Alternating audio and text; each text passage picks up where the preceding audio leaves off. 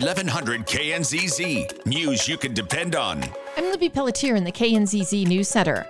Winter weather creating hazardous conditions for drivers across the state. Highway 139 over Douglas Pass has been closed since yesterday morning. Highway 65 over the top of the Grand Mesa under a safety closure. Check the CDOT website before traveling. A man who suffered a gunshot wound in Delta early Monday morning apparently shot himself. Delta police say physical evidence didn't match the account the, of the incident given by the man who was shot. After confronting him, the victim admitted the gunshot was self inflicted.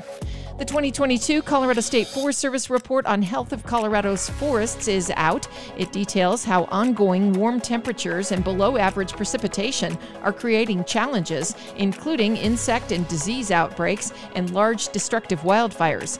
Watershed protection, listed as critically important, with the State Forest Service leading projects with partners across Colorado. Avian flu has been spreading to wild birds, and Colorado officials are concerned. Wildlife officials tell the Denver Post more than 12,000 wild birds have died across the state, the number likely a significant underestimate. Cases of bird flu have been found in 30 of Colorado's 64 counties, with Canada and snow geese, great horned owls, red tailed hawks, and five bald eagles among the dead. The GMUG Forest Ouray Ranger Districts working with the Colorado Division of Reclamation, Mining, and Safety and getting ready to close 22 inactive mine openings this summer. They're looking for input.